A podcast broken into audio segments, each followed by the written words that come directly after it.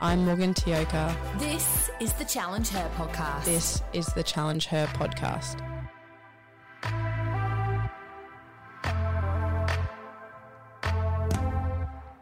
Hey team, it's Morgan Tioka here from the Challenge Her podcast. I have a special guest with me today, Vani Pelite, who's our dual Olympian rugby sevens player. How are you, Vans? Good, thanks.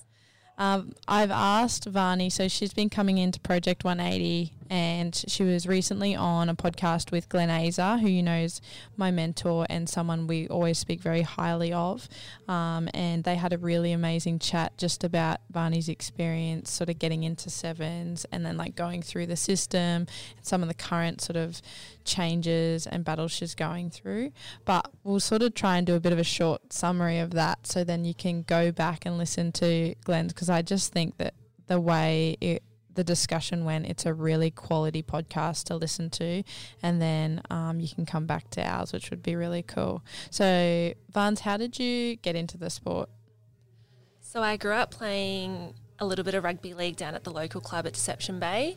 And then from there, obviously, girls stopped playing contact sport against boys at the age of 12. So I got into touch footy, played that all through the age of 12 to 18, made my first um, international side and went to New Zealand, played for Australia over in the Trans Tas over there. And then in my final year of school, 2012, the Olympics announced that rugby sevens was going to debut in 2016 in the Rio Games. So my family forced me to go down and give rugby sevens a crack, and I loved it. We put in a school team, we played, did really well, and I got selected to trial for the Queensland Reds team there, and I was successful. Went on to play down at the Gold Coast against the other states, and then made it through to the Youth Olympic Festival. And so we played down in Sydney. We won that, and that was my first international sevens um, opportunity that I had. And then from there, the sevens coaches at the time for the Australian side were there watching us, and they nominated me to come up and have a run against the current women's sevens national side in Casuarina, just over the other side of the border. Um, and then just from there, I cemented my spot into the team. Awesome. And that's been how many years? So that was in 2013. So this will be my, I think, eighth year. Eighth year in the system. And from what I listened to with Glenn, so many amazing things have come out of it. Uh, with Rio, obviously, um, which I'm so jealous of going over there to South America. I would love to go over there, but you didn't really get to see much. Hey, it was sort of in the camp, or you did get to see a fair Um, bit. so we were lucky. So we have a World Series tournament, and one of the legs pre the Rio Games was Sao Paulo over in Brazil. So when we went over to Sao Paulo in 2015, they took us to Rio for a week afterwards. Um, so that we could do kind of all the touristy things. We did the Christ the Redeemer, we did everything over there, just so we got that out of our system so that by the time we did go back to Brazil, we were able to just solely focus on the Olympics. What's been your favorite like destination? Just I don't know, maybe by its beauty or something that's happened that you've been able to go to, and you're just like, wow, that was an amazing experience. I love, okay, if I was to go off the footy and the atmosphere, because everyone knows that Sevens tournaments, like the atmosphere is pretty electric. It's always fun. There's dress ups, good music. I'd have to say Dubai. Like Dubai is going to be one of my favorites. Um, but Canada is beautiful. Like I'd love to go back. We're not on the main island of Canada when we go over and play. Oh, So I'd love to go over to the main island in Vancouver where the boys play Yeah. and explore there because it's really beautiful.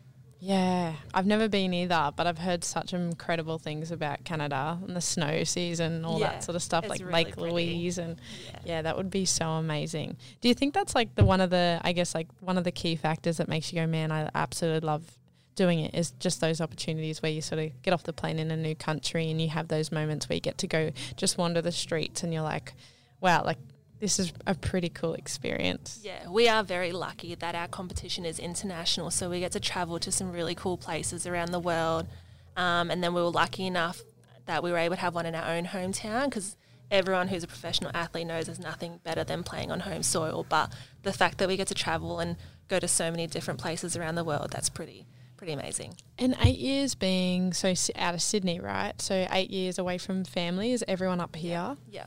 That would have been that's that's full on. Because what what age were you when you went down? I moved out of home at 18 and moved down to Sydney by myself, so that was really daunting. Yeah, wow. but I've loved it. Like being back home, like I love being home to visit my family, but I've enjoyed the freedom Yep. and like becoming so independent. When you got down there, was there any like key sort of friend or family member um, that you would be like, oh, I really appreciated them at the time because you were just sort of so new to moving out and being by yourself? I was really lucky. I had one aunt down in Sydney and an uncle, and they had a baby. So I could go and visit them. But I don't know if people who listen know Sydney very well. So I was on the northern end of Sydney and they were on the southern end. So to get from one end to the other was at least an hour and a half, two hours. It's crazy. I think we take it for granted here because Yeah. everyone says, everyone that's come up, you know, from Sydney has just been like, it takes you like 10 minutes. And here we are like, oh man, 10, it's going to take me 10 minutes to get over there. They're like, don't Yeah. go to Sydney. no, it's the worst. But I was also really lucky when I moved out of home that the men's manager at the time, Luca, his family were relocating from the Gold Coast as well. And he had a really young family, had a wife and three kids, and one of them was a newborn, fresh out of the womb. And so they saw an opportunity with everyone relocating that there might be some people like myself, fresh out of home, who might need a little bit of help. So they rented out this massive house and they took in myself and three of the men's who were fresh out of home as well. And we were lucky, we were all Polynesian at the time. So we all had very similar um, values and morals. So it was a really fun house. Because what's your heritage? My mum's side of the family, Samoan. And dad's Australian. Australian. Yeah. I always forget to add that in. I'm just like, yeah, he's Aussie. Yeah, my dad's Māori and my mum's Australian. They're like, "Oh, your surname, like you're Māori," and I'm like, "Oh, how do I explain this? I'm extremely white and very Yeah. much brought up right in Brisbane, but I love my heritage. I Yeah. wish I had more of a connection. Like I sounded a bit Islander Yeah. or something, but nothing, nothing has transferred I'm over into me. Pretty much plastic. yeah, that's what the kids use today. Yeah, I was laughing about that. Um, so down in Sydney, eight years there. What would you say was some of the, I guess, the biggest? Let's let's like if we go through like you know the different the well being sort of wheel, and you got your mental, your physical, your emotional. What would you say was the area that really challenged you the most? Uh, I'd probably say when I was young, when I was first moving out of home and I was only 18, the physical side was really hard. Yep. So when I was really, really young, I wasn't my fittest back then. And I always knew that was going to be a barrier. People told me that growing up, that I had all the natural talent in the world, but I need to be a bit fitter. Um, so that was hard being in my first year full time professional and not knowing what to expect and being pushed to my limits. But then as the years went on, that obviously changed. I got fitter, I got faster and stronger. And then it was definitely the emotional side of things. In the last sort of, would you say like last, The last four, five years. four or five years? Yeah, Yep. I'd probably say from Rio onwards. Yep. Just emotionally draining, Yeah. sort of dealing with everything. Um, and and then you tried, uh, went back to rugby league just for the stint Yep. last year with the Warriors, and loved that experience. Yeah, it was honestly one of the best things I could have done. Is like just for myself to personally grow and then just to go and experience what it's like to be part of a group that's culturally accepting of you. Definitely. And with the girls, um, because a lot, I've met a lot of the Warriors girls, they have this real capability to just sort of open up and let anyone in and just completely allow you to embrace their culture. And they want you to get around it, whether you are Samoan, Tongan, Australian, it, it wouldn't matter. But um, would you say like that just gave sort of was a huge positive impact on you when you went and spent time with them? Yeah, I last year was one of my toughest years in rugby. Um, I kind of lost myself a little bit. I dealt with a lot at the start of the year, and then the pandemic hit. Um, so that was really hard trying to find myself in the middle of all of that happening. Then the Olympics got postponed, and that took a toll on a lot of us players, deciding whether you know we were going to do a whole another year just to get to the Olympics. Um, training day in day out without any certainty of games, which is really tough for us because we play six, seven tournaments a year.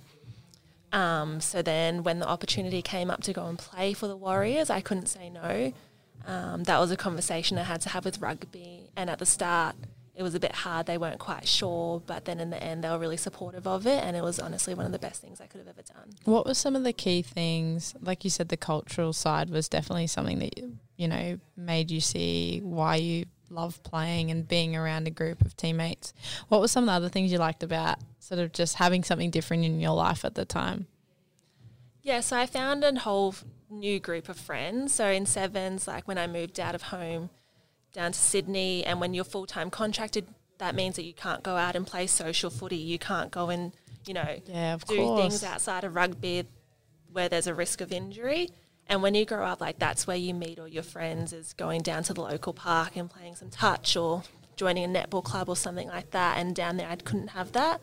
So all the people that I knew down in Sydney were all rugby sevens players, and I didn't have a group outside of that. So for seven years, like I didn't really have anyone I could turn to aside from my one aunt and uncle down there. Yep. Um, so when I found a new group of friends that were down there, because there were girls from the Gold Coast and Sydney and New Zealand pulled into that team, it was really nice to have another group of friends. Yep, definitely. And when you look at sort of the Australian rugby sevens, women and the culture there, would you say there's like, you know, a disconnection uh, culturally? Yeah, definitely. Just like, is it because the there's no sort of foundation that's been set from the get go? Do you think? Yeah, we definitely haven't got a cultural foundation set there. Um, it's something that we've been trying to work on, but nothing's fully stuck. And I just think that comes down to people not wanting to buy into it. Definitely. And like the well it it must take such a toll on your well being and especially the young ones coming through. I mean, when you come into something, anything, it doesn't have to be rugby, it doesn't it doesn't have to be sport, but if it's that whole, you know, Ubuntu theory of um, if I see you succeed, I succeed, and having that understanding and foundation in business or in sport. But it's like if, if we can't have that as our base, how are people capable of buying in or putting themselves out there to give their best and to take risks? It's like it's physically impossible. Yeah. It's really interesting. Yeah, because one of the things I loved at the Warriors in my first day there, I remember sitting around and I didn't know everyone. So there was 24 girls in the room and I knew Elliot and I was the only person I knew in the room. I knew of people, but not well enough to like feel comfortable to go and start a conversation with them. And one thing that I'll never forget was at the end of that day, Brad, the coach, turned around and said, don't you rock up to training tomorrow unless you know everybody's name in here. So go around and make an effort to have a conversation with everyone. And I really liked that because I was just saying to you off air, like this year I went to my coach at Sevens and said, look, why are we learning so much and doing analysis on girls in other countries when I don't even know a lot of the girls in my own team? Definitely. So I feel like the tone that Brad set on day one in the Warriors just lifted where we were from that stage. And, you know, we went to the first training day and everyone knew everyone's name. And that's pretty hard to do after only meeting everyone 24 hours beforehand. hundred percent. That's like that's studying. That's putting Yeah. in effort. But that effort just sets this huge these pillars of I care enough to know who you are and that's that first step of trust like we were talking about before off air. And I, I agree with you. Do you think that like that's something that if we were to if they started to sort of really put forward effort and a good attitude and a shift in sevens, it would just flourish? Look, I'd hope so, but I haven't seen it yet, so I can't say for sure. Yeah, definitely. It's a really interesting space because people haven't listened. I spoke to Kiri Lingman, who used to be uh, in the Wallaroos squad, and we love rugby. Like, it could be sevens, it can be 15s. We love the game. But you're seeing this huge gap just getting wider and wider and wider between what our sport is to women in sport and what NRLW is doing and what AFLW is doing. And the gap is getting wider and wider and wider. And there's no huge change happening. People, I just see people talking about it, and then I see people rushing in the rugby space, going, "Oh, what what can we do?" And it's just like, how about you all just put a lot of time and effort into it for a short period of time, and you probably could see some huge changes happen quickly. Yeah, and I think for us that's probably been the hardest thing is watching us have so much success in Rio by winning a gold medal and we were at the top of our like at the top of the world there, you know, women's we put women's rugby sevens on the map. People knew about it, new players and rugby sevens didn't leverage off it or rugby Australia didn't leverage off it. They just kind of acknowledged that it was there and just hoped that, you know, girls would pick up a footy just because they saw us succeed. But then nothing happened from there. Definitely. I mean, coming out of because I obviously teaching at a school where girls are playing rugby sevens now. Like you guys set such an gr- incredible foundation for the game for women, and our young girls aspire to play rugby sevens. They watch the game, they watch you guys, and they're just so in awe of what you can create, how fun it looks. Just that real attacking, fun footy, you know, that you play in the backyard. It's like you can replicate it on a big field, and how cool. But then they're getting to that point where they go, okay, well, um, what's the next step? Yeah. And because NRLW is just they are just driving it so much. I know that they have their challenges at the moment, but the, it's it's so in your face. It's everywhere. It's being promoted everywhere. Our girls are going, oh, oh, well, I'll just do league, Yeah. and that's where we're losing them. Yeah, but they're also getting a lot of support from the NRL to do that. Where I spoke with Glenn the other day, and they are right. Like rugby, rugby Australia genuinely only care about 15s. Like that's the traditional sport is men's 15s. So you know we're not even men, but we're not even 15s players. Like we're women sevens. So how do we get them to see us on an equal playing field as their Wallabies men? It's a space where they need to grow and quickly before they lose all the girls. I guess coming back to you being in the system for a long period of time, if you had a young girl coming into the program now and you just had an hour with them uh, to give them life lessons or just advice, what would be some key things that you would try and I don't know talk to them about or tell them to just help them sort of get in you know into a good mental space to deal with you know the current culture which you know isn't where it should be. Yeah. Yeah, I know. Looking back in the last few years, the girls that they've contracted, a lot of them were really young and like me and had to move out of home. Yep. And that's interstate for a lot of these girls. So I know looking at a lot of the young girls in our squad currently, they're missing home. So I think we need to build an environment for them where they come in and they feel like they're in a home space. And so whether that's putting them up with some of us girls in houses or things like that. So I tell them to make sure they've got this avenue where when they leave rugby that there's somewhere that feels like home for them. But then I'd also really encourage them to seek an outlet where rugby's not their be all and end all, that they've got this friendship circle outside of rugby so that, you know, when things aren't feeling great at rugby or they're not super happy there, that they've got somewhere else to go that's fun for them. Yeah. I missed, I lacked having that. You know, rugby was everything that I knew back at an 18 year old fresh out of home. And, you know, I look at these young girls coming in, if they don't have that outlet, like there's nothing else for them down in Sydney. They don't have family, they won't have friends. So they need to have that avenue outside of rugby where they feel like they can flourish if they're not doing that in sevens environment. Definitely. I think I also I look at and I was saying this before, but um, I think there is a huge issue currently with our young girls coming through and their lack of understanding around who they are, and then that the flow on effect is unfortunately that they're constantly in this space where they think they've got to prove and validate themselves on a like consistent basis, and they validate themselves through um, social media, the way they look, um, the way they're perceived by others, rather than understanding what their values are. And I worry currently for you know the young ones sort of coming through into the system because like even at you know in Queensland the sevens girls that I've been around they they're so out to prove themselves at times because obviously they're dealing with their own lack of self identity or insecurities that it starts to play a huge effect on the culture of the group. Yeah.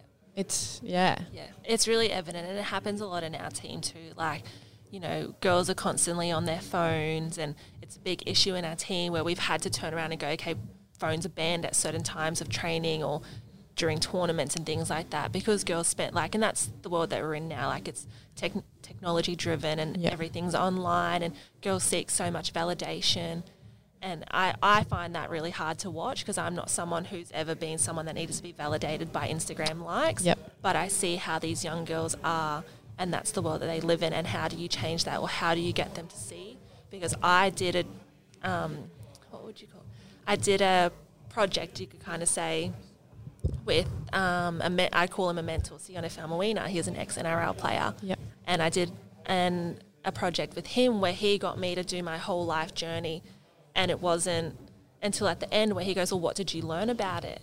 And I turned around and said, "Well, I learned that I'm not just a footy player, because in my story, like I wasn't just talking about footy the whole time. I talked about my family and my upbringing and things like that, and those were what built my identity, and only rugby is just a little part of it.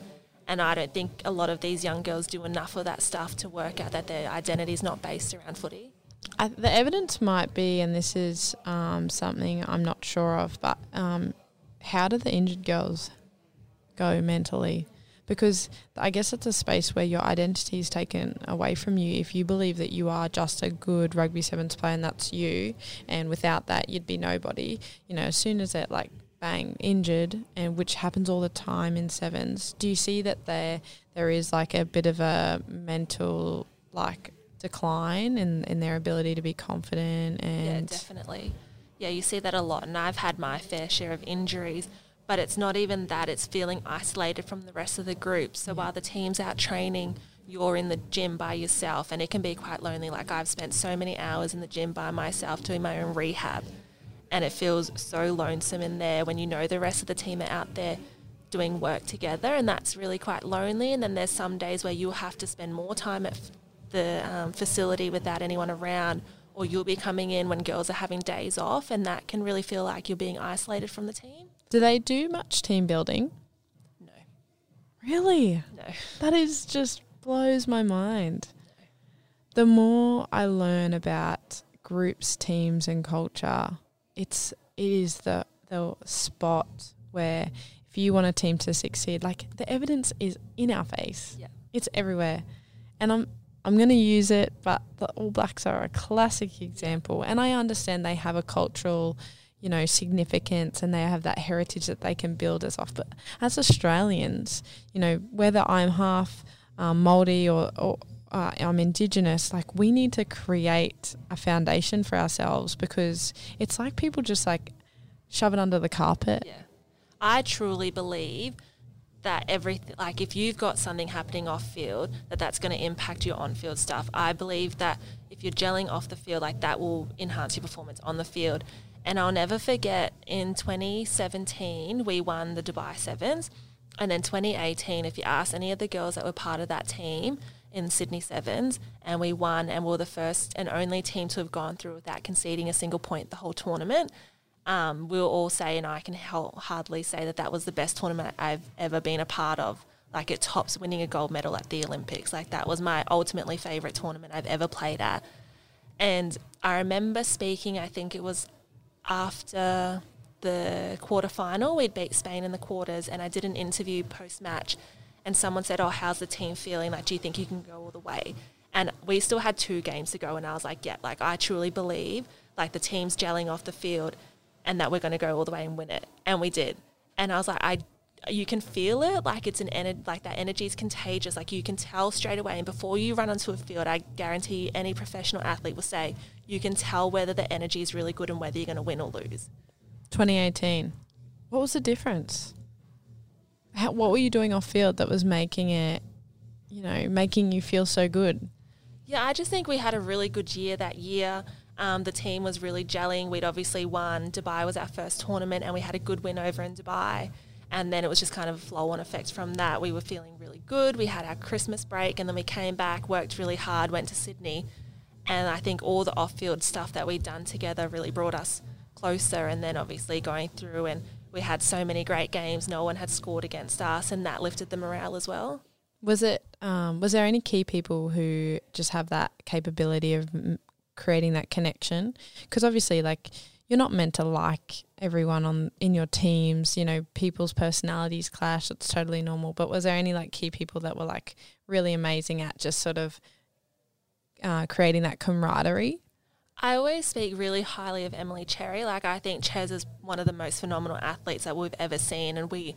I know she doesn't like being referred to, but we call her the GOAT, and that's for so many reasons. Like, she's a beautiful person on and off the field as a player. She's highly respected as a mentor, and I idolized her growing up. But I, I agree, like, you're not going to get on with everyone in your team, but you have to respect everybody. That's the difference. Definitely. Like, you, I don't have to like and be best friends with all my teammates, but I do have to respect them as athletes. Definitely. What do you think were some of the key like characteristics of Emilee Cherry, who which made sort of everyone call her the goat? I know her physical attributes are incredible and her skill is out of control. Beautiful person to watch play, but when you talk about off the field, like what were some of the key things that she did that just made everyone just gravitate to her? Okay, this is probably the one thing, and no one will ever know this because we don't speak about it, the stuff that we do at training. But like, what I'm about to say will just epitomize Emilee Cherry. So she just had a baby, and I can't even remember. I think it might have been four or five months post having Alice, and she came back in the new year in 2020, and she beat everybody in the yo-yo. Did she? Yep. so that's the goat. Oh my goodness. So her work ethic behind the scenes is Yeah. just phenomenal. Yeah. Does she ever talk about like what she does or she just comes back and does that and then she's like, "Oh yeah, I was just, you know, making sure I was training." Nah, Ches is someone who will never speak about herself. She'll always just go about everything really silently, but everyone watches and sees what she does. And it's so admirable to see someone go about their way like she does. Um, but yeah, like Ches is just someone who's just obviously been so naturally fit, but she works really hard to get to where she is. But yeah, there's a lot of things people don't see about Ches behind the scenes that we do. Does she have any like has she had any moments where she's said something to the group and the, like she's that person that as soon as she starts speaking everyone just completely stops? Yeah, she's someone that's doesn't speak a lot. So when she does speak, like you know, the room's really captivated. As soon as Ches says something, like everybody listens. And she's someone that I do look up to as a leader. And I always thought that she would have made a great captain. Do you think she losing her has created a significant hole in the group? Um, no, and we're fortunate enough that Ches has stuck around. So when she did announce her retirement to us, it was unknown to the rest of the world, but she was still there with us. Um, she's played a massive role with getting us to the Olympics still. She was still there behind the scenes, working closely in the rehab part with those girls, helping them in their rehab, but also being someone that if we needed to talk to footy wise or off field, like she would always be there for us. So it's been really nice to still have her around in some capacity. It's really interesting when you talk about her. I think about a book I read recently, and it's pretty much says that for you to feel purposeful and valued in your in your entire life, and if you're dealing with any type of loneliness, it's to become a servant. And if you are a servant, then you will find your purpose. And it's that constant uh, understanding of if I see you succeed, I succeed, and that's that. That's our human purpose. Like as human beings, our entire role in life is to make sure we create deep, meaningful relationships with people, and by serving others. And it's interesting. You look at everything sort of comes into perspective, and it, it makes so much sense when you see teams that don't do that. They don't do well. Yeah. And you see teams that do it well, uh, that do that well, they tend to succeed because they have that concept or that understanding of, you know, I am a servant to you to see you do well. And if you're the best person for the job at the time, you deserve it. Yeah. And that's it. And it should never be this I'm versing you, which I find with our young girls coming through. Everyone's like everyone's in competition with each other. And it's like that's the polar opposite to our entire cultural being. It definitely is, and that's something that we constantly battle with at Sevens. Is everyone feels like they're in competition, and you are at some like some capacity. You are, Definitely. but I think we get so mixed, like so consumed with focusing on what the other person's doing that we lose ourselves a little bit in what we're doing. How much fun have you had last year in sevens? I mean, like pure enjoyment moments where you have just gone, man. Like if if hundred percent was the entire season of training for the year, give me a percentage of pure enjoyment, like like love, fun, happiness. Because I, I know it's your job, and if I asked any NRL player who's been doing this for years, I bet they'll have the same answer because it is your job and responsibility to perform all the time. Yeah. But in saying that, once you lose your fun or the that basic passion and reason why you play, it makes sense why people struggle. Last year was a tough one, obviously with the pandemic, but I'd probably say maybe like ten percent of the year Is I enjoyment. enjoyed it, but I didn't enjoy the training with the team. So when the pandemic hit, everyone went home. And then myself and a couple of girls stayed in Sydney to continue training because obviously the Olympics had been postponed. Yeah. So the girls are told, well, this is your forced leave, like take it now. And I chose to stay in Sydney um, because I had a dog and everything and I didn't want to just like move up and just come to, Yeah. to Brisbane. and I had a friend there, and we kept training throughout the pandemic with our coach in our S&C. And I actually had so much fun in that time there because we stripped everything back, and I'd just come out of injury. So I, that was another reason I want to leave because I knew I was already so far behind being in rehab. And then literally the day I got out of rehab was the day that the pandemic hit. Really? Yeah. Oh, So I was like, okay, well now like I'm going to be even further behind. So I stayed in Sydney knowing that like this is going to be the best opportunity I'll give myself. And that was the most fun I'd had that whole year was training with no pressure, like just having that time to like get my body right with no pressure of tournaments coming up, no deadlines to make. And then we were just in the gym. It was just myself and my housemate Cassie. We were in the gym doing our own thing, like, and that was the most fun I had last year. But aside from that, like, unfortunately, it wasn't fun for me. Yeah, that makes sense. It makes so much sense. Everything we talk about around identity and lack of social media, the gap between girls, what who they perceive themselves as, and who they want to show to the world, and the lack of knowledge and understanding about who they are. It's everything just makes sense about why culturally we struggle. Therefore, success is getting further and further away for us. And I remember speaking to some kids one time and I said to them, I was like, you're lucky because when you're in school, like school's kind of your job, you've got to rock up to school. But then you can go to footy and that's your fun, that's your outlet. Where for us, that's not like footy's not the outlet for us anymore. Footy's our job, footy's our nine to five. And then when we don't have footy, like we don't have the luxury of going and playing more footy for fun or doing something unless it's like reading a book or colouring or painting, something that requires zero physical effort. Yeah, definitely. So for you, I guess now, what is life? You know, what's life away from footy look like in regards to what are your things you love or passionate about, or is that something that you're just starting to sort of consider? Because I was speaking to a friend of mine, um, and he is sort of in the last few years of his NRL contract. And I was like, what do you like? And he was like, oh, sort of like golf, but I'm not really good at it. And I was like, okay, let's expand. but, you know, when you're so ingrained and it's your job and co- you don't have time sometimes to look elsewhere. But what are some of the things that you'd love to look at doing or aspirations in the future? I jokingly, well, not jokingly, but I'm always just like, just have babies. Like, finish footy and have babies. Yeah. no, but I haven't thought about it too much. But I know now, like, my time is probably coming to an end with footy soon. Um, like, the next Olympics is three years away, and I don't know if I'll get there. Um, the NRL's there. And I said to Glenn, like, I know footy will always be a part of my future, but I do now have to look at the other side of what I want to do. And since being home post Tokyo, I've had a lot to do with um, coaching little kids. So I've actually really enjoyed that. Yeah. And even speaking to a lot of their parents, like there's such a big gap there where these kids don't have pathways. And so I've sat there the last couple of weeks t- speaking to parents, being like, well, maybe this is where I can come in and help. Is maybe Definitely. I can bridge this gap for kids because there's so many young girls down at the local club down at Caboolture that really want to play. And their parents are like, well, where do we take them? And I was like, I don't know. Sorry, I haven't been here for eight years. Yep. Couldn't tell you. Yeah, there is a gap. There is definitely a gap in the north side Yeah. compared to the south side with the Polynesians uh, in like southeast Queensland, down in Logan, Coomera, Kibra Park, Marsden. We've just got such a huge, incredible community Yeah. that get behind and volunteer for our young girls. And I Yeah. think that's where I know the north side are just starting to Yeah. get more people volunteering, but the amount of the populated group down there who love rugby league or rugby union Yeah. you know, every mum and dad are involved in a club somehow helping out. So it is definitely a space where like you giving back, it'd just be so fulfilling.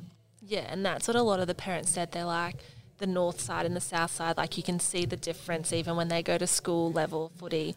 And they're like, but it's just too far to take our kids. Definitely. Some parents like we just don't have any other option.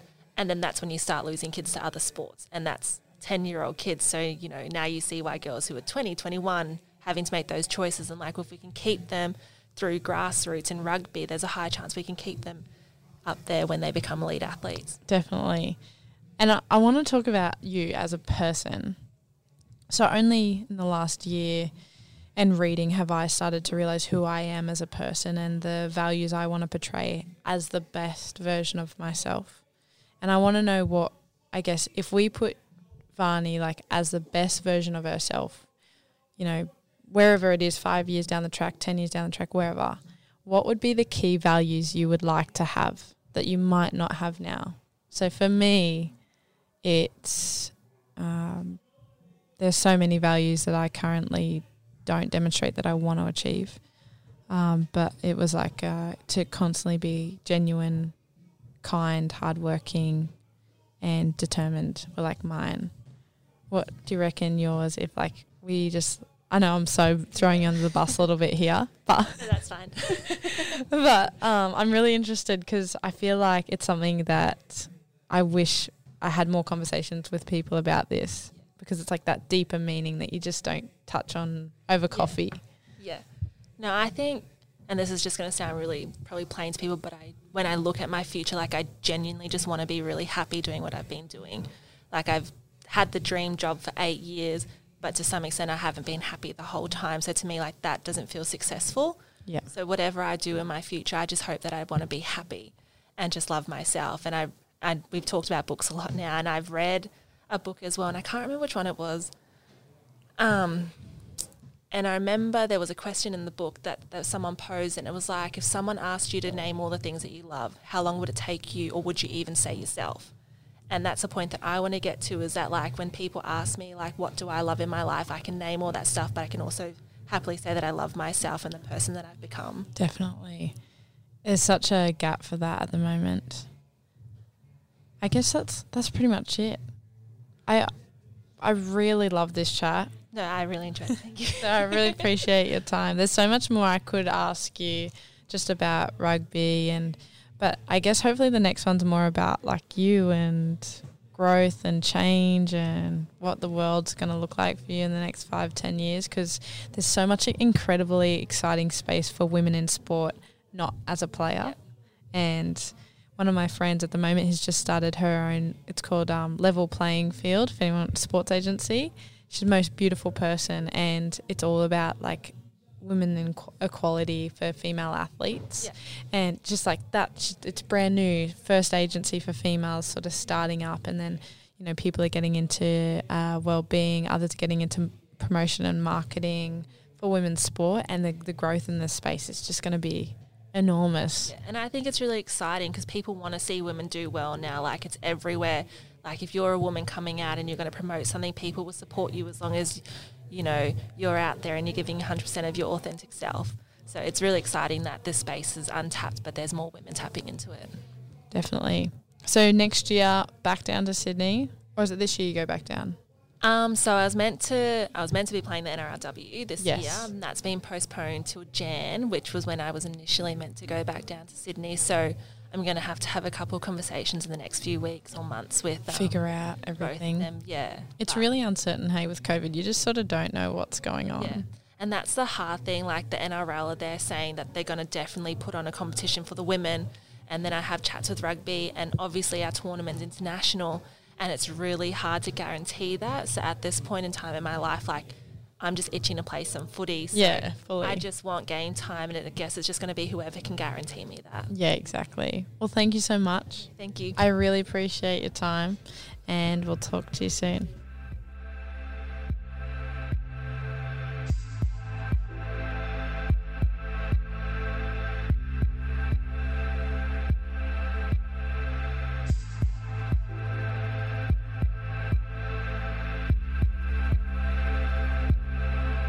You've been listening to the Challenge Her podcast with Morgan Tioka.